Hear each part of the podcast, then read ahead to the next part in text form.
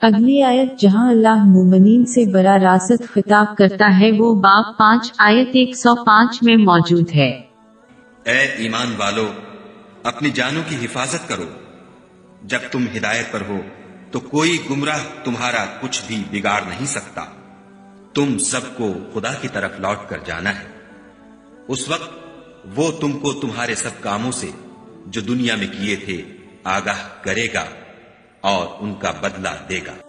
سب سے پہلے یہ جان لینا ضروری ہے کہ یہ آیت مسلمانوں کو نیکی کا حکم اور برائی سے منع کرنے کی اجازت نہیں دیتی۔ اس کے بجائے مسلمانوں کو چاہے کہ وہ اس اہم فریضہ کو ادا کرتے رہیں، خواہ وہ صرف اپنے کنبا کے حوالے سے ہی کیوں نہ ہوں۔ اور اللہ کی اطاعت پر ثابت قدم رہی تب ہی وہ دوسروں کی گمراہی سے محفوظ رہیں گے، جس کا عیسائیت میں ذکر کیا گیا ہے۔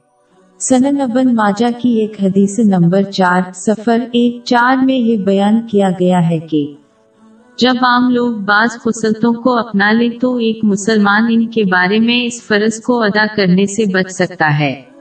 لیکن پھر بھی مخصوص لوگوں جیسے کہ ان کے زیر کفالت افراد کے حوالے سے ان پر فرض باقی رہے گا۔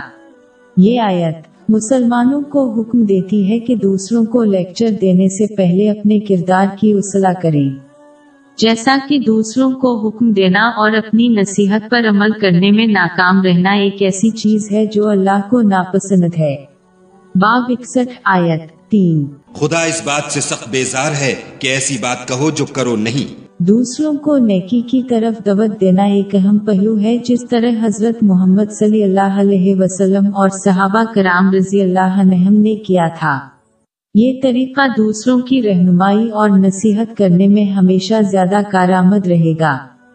بجائے اس کے کہ کسی کے الفاظ کے ذریعے مشورہ دیا جائے۔ سیدھے الفاظ میں جو شخص خود گمراہ ہے وہ دوسروں کو صحیح راستے پر نہیں چلا سکتا۔ جو لوگ ضروری خصوصیات کے بغیر دوسروں کو ہدایت کی طرف دعوت دیتے ہیں وہ لوگوں کو اسلام سے مزید دور کر دیتے ہیں۔ بدقسمتی سے یہ اس دن اور عمر میں بہت عام ہو گیا ہے۔ جب مسلمان نرمی کے ساتھ نیکی کا حکم دیتا ہے اور برائی سے روکتا ہے اور اللہ کی اس اطاعت پر ثابت قدم رہتا ہے جس میں اس کے کام کو پورا کرنا، اس کی ممانتوں سے پرہیز کرنا اور تقدیر کا صبر کے ساتھ سامنا۔ کرنا شامل ہے تو وہ لوگوں کے منفی اثرات سے محفوظ رہے گا، خواہش کے تحفظ ان کے لیے واضح نہیں ہے۔ یہ سمجھنا ضروری ہے کہ مسلمان کا فرض یہ ہے کہ وہ دوسروں پر صحیح رہنمائی پر مجبور نہ کرے، اس کا فرض صرف اپنی طاقت اور علم کے مطابق نصیحت کرنا ہے۔ نتیجہ اللہ پر چھوڑنا چاہیے کیونکہ نتیجہ لوگوں کے ہاتھ میں نہیں دیا گیا ہے۔ باب اٹھاسی، آیات اکیس سے بائیس۔ تو تم نصیحت کرتے رہو کہ تم نصیحت کرنے والے ہی ہو۔ تم ان پر داروغہ نہیں ہو۔ اس کے علاوہ، زیر بحث مرکزی آیت مسلمانوں کو یاد دلاتی ہے کہ وہ لوگوں کی خاطر اسلام کی تعلیمات پر سمجھوتا نہ کریں۔ لوگ ان کو اللہ کے عذاب سے نہیں بچا سکیں گے۔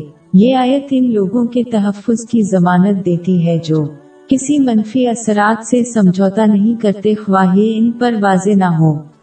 اس آیت کا اختتام مسلمانوں کو یاد دلانے پر ہوتا ہے کہ مسلمان جو بھی راستہ اختیار کرے، اسلام سے سمجھوتا کرے یا نہ کرے، وہ سب اپنے اعمال کے یہ جواب دہ ہوں گے۔ جنہوں نے صحیح راستہ اختیار کیا، انہیں اجر ملے گا، جبکہ اپنے فرائض میں کوتا ہی اور اسلام کی تعلیمات پر عمل کرنے والوں کو نہیں ملے گا۔ آیت کا یہ حصہ اللہ کی رحمت اور اللہ سے ڈرنے کی امید۔ پیدا کرتا ہے۔ یہ اللہ کی اطاعت میں کوشش کرنے والے کے لیے امید پیدا کرتا ہے، کیونکہ وہ جانتے ہیں کہ ان کی مخلصانہ کوششیں رائے گا نہیں جائیں گی۔